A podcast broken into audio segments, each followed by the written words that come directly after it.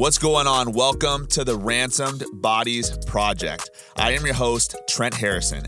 I am the founder and CEO of Ransomed Bodies Training. This podcast is for those who want more out of their fitness journey and who are ready to unlock their fullest potential with their physique without cutting out your favorite carbs or eating within a four hour window. You are going to learn how to turn your body into a fat burning furnace and muscle building machine. I am going to break down some of the biggest myths controversies, and questions that you are facing right now that are stopping you from unlocking your best self. You ready? Let's get it.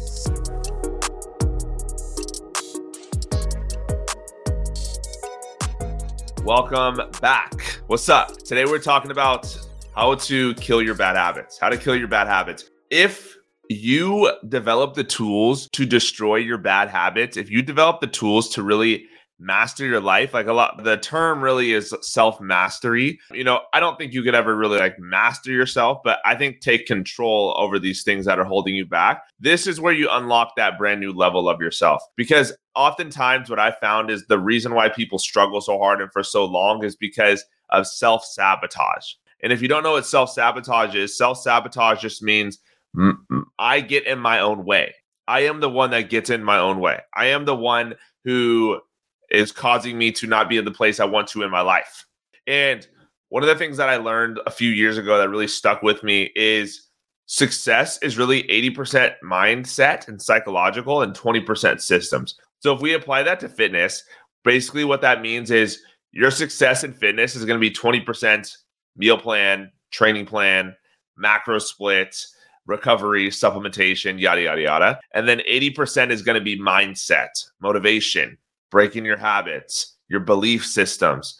All right. Those things are really what dictate your results from you staying in the same place. And also, like being a coach, when I have two people that I give the same training protocol to, guess what makes one person successful and the other person not?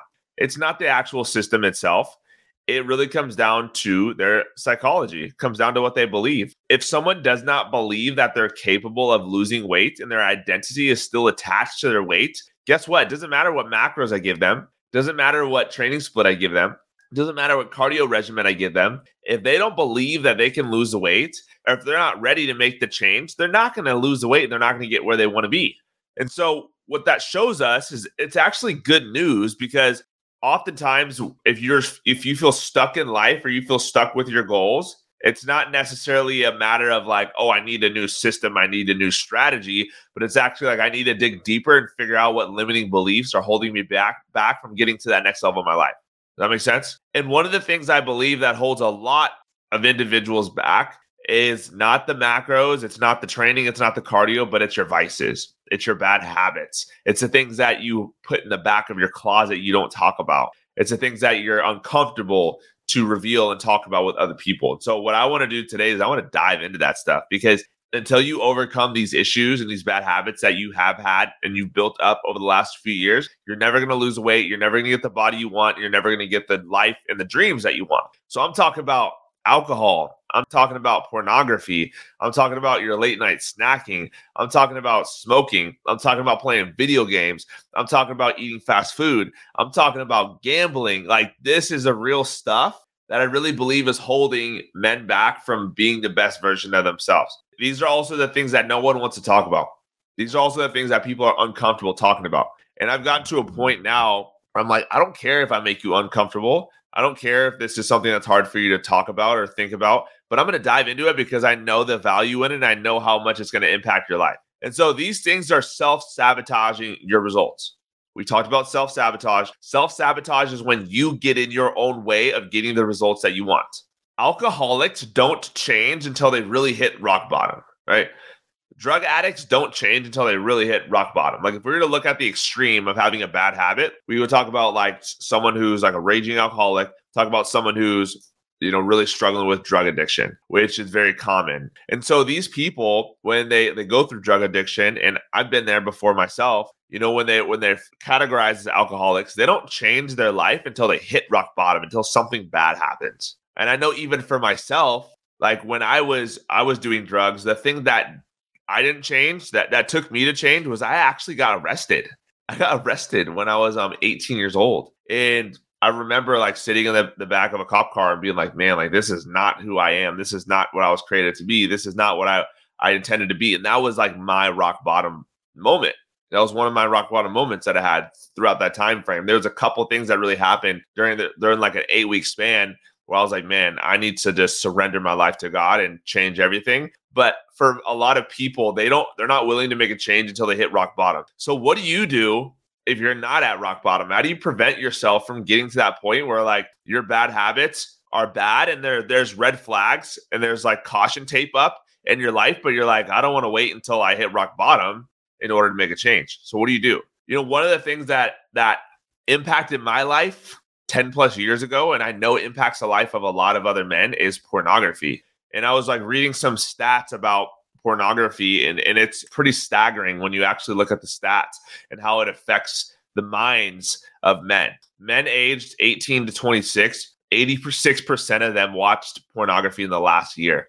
Men in their 30s and 40s report that the most frequent report the most frequent use of pornography. So a majority of them, which is 57%, which is a lot, of men from age 30 to 50 report having watched porn in the last month, and 42% say that they have watched it in the past week. In contrast, 44% of young men and 26% of senior men say that they have watched it at some point in the past month. So, for us to not talk about this topic and your vices, whether it's pornography, alcohol, TV, gambling, like that is doing a disservice to you because these are the things that are holding you back. 74% of men who reported watching pornography in the past 24 hours say that they have felt self conscious or insecure in the past week. So, guess what?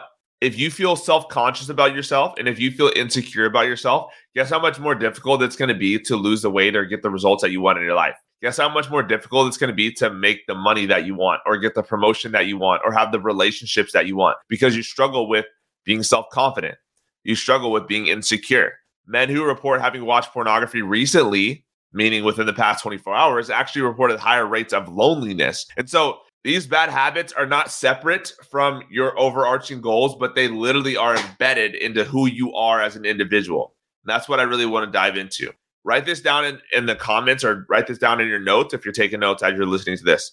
Show me your habits and vices, and I will show you your life. Show me your habits and your vices, and I will show you your life.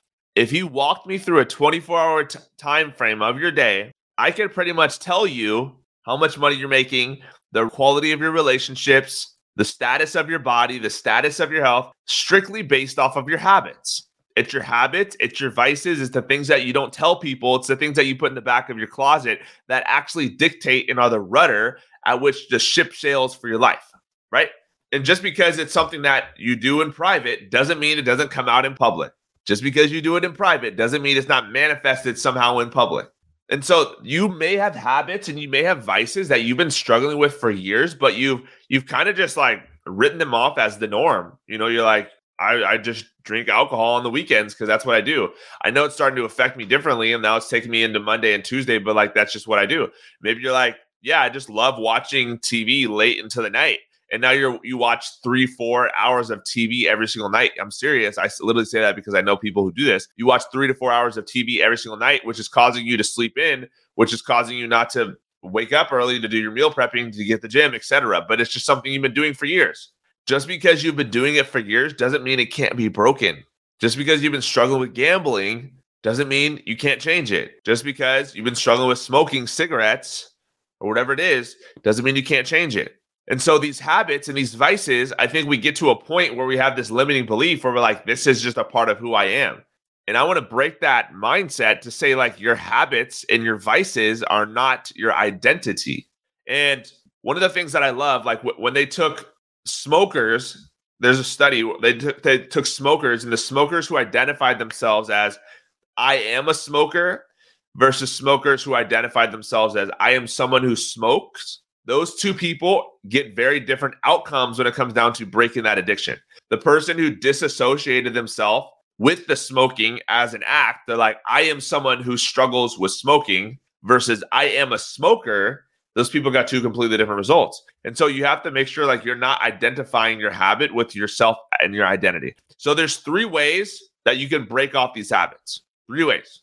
The first way is what we just spent the last couple of minutes talking about is awareness. So write that down in the comments if you're following along. Awareness. You must become aware that this is an issue. You know, if you're constantly hitting the snooze button in the morning and you don't think it's a big deal, nothing's ever going to change. If you just sit there and doom scroll social media all day long and you have no idea how much you're spending on social media, nothing's ever going to change. You need to become aware of these issues in your life. And you have, and the way that you become aware is you change the standard at which you're living. And so maybe like for you, doom scrolling social media is completely acceptable. But if you want to become a new version of yourself, that has to become unacceptable in your life. Maybe, you know, drinking a bottle of wine every single night has been acceptable up until this point because you're so used to it for the last few years. But now you're at a point where, like, this is unacceptable because I'm living a different lifestyle. And one of the best ways to become aware is to is like surround yourself with people who have the life that you want and desire. And so for a lot of you guys who like join the program, once you join the program, you're like, oh wow, like there's a different way of living. There's a different standard to which I do these things.